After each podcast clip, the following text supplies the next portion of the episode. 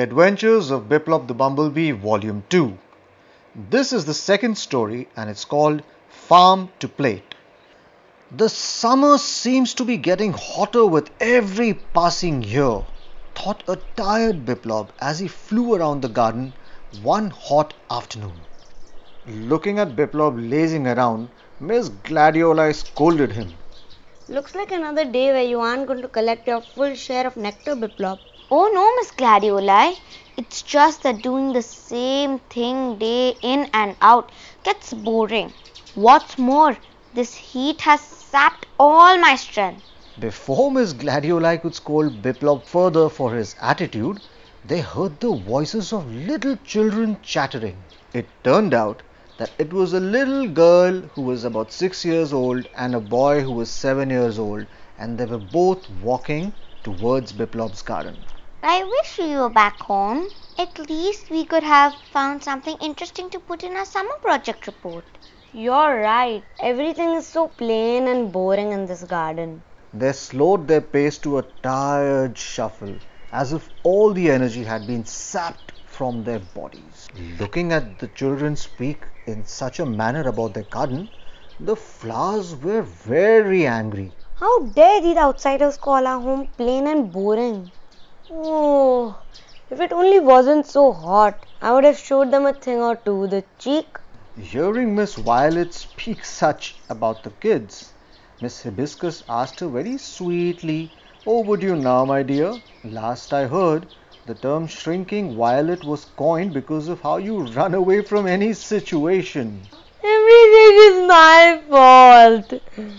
Oh, only I could get away from all these insensitive flowers. cried Miss Violet upon hearing Miss Hibiscus. Hearing the flowers arguing, Biplop spoke up. Now, now, ladies, let's not get into an argument over nothing at all. They're just little children, probably visiting the countryside for the first time and don't know much about us or our way of life. Here, let me try and talk to them. Saying this, Biplop zoomed across the garden towards the children, forgetting all about the heat and how tired he was. Hello, hello, hello! Welcome to our garden. I am Biplop, and these are my friends Miss Violet, Miss Gladioli, Miss Sunflower, Miss Hibiscus, and all the other flowers in this wonderful garden.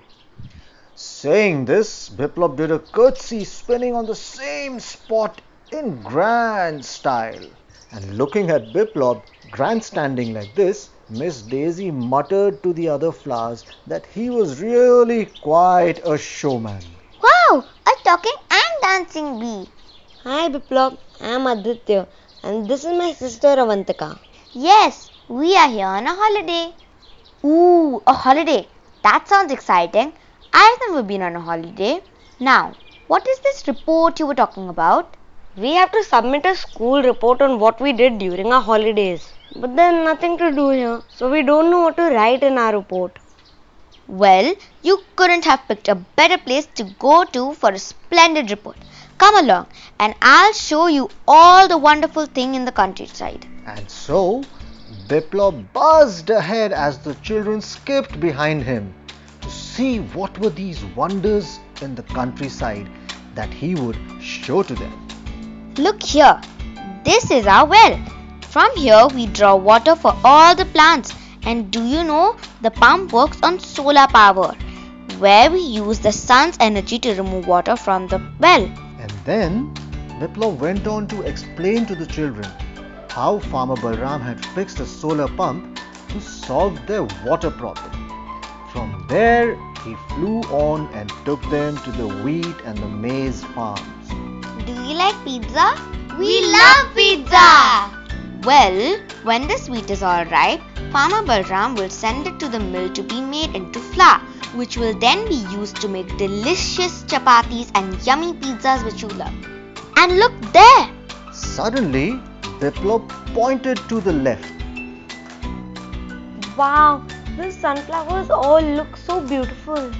Yes, very pretty, aren't they? But did you know that the seeds of those flowers are crushed to get a very healthy oil in which to cook all your food? sunflower oil. I've seen pictures of these flowers on bottles of oil that mummy uses to cook food at home. This is so amazing. Now we know how all the things needed to make a pizza are grown. We can put this in our report, and I bet everyone in my class will be amazed. This is so awesome. Thank you very much, Biplov. We now have everything we need to make our best summer project report ever. You are most welcome. I hope you have a splendid holiday and your report turns out to be a smashing hit. While you are here, please drop by whenever you wish to play in our garden.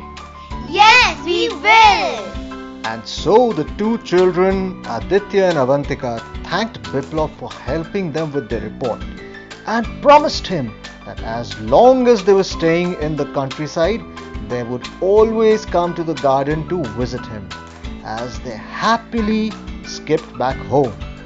As for Biplov, he returned to work with excitement, the heat and boredom all forgotten.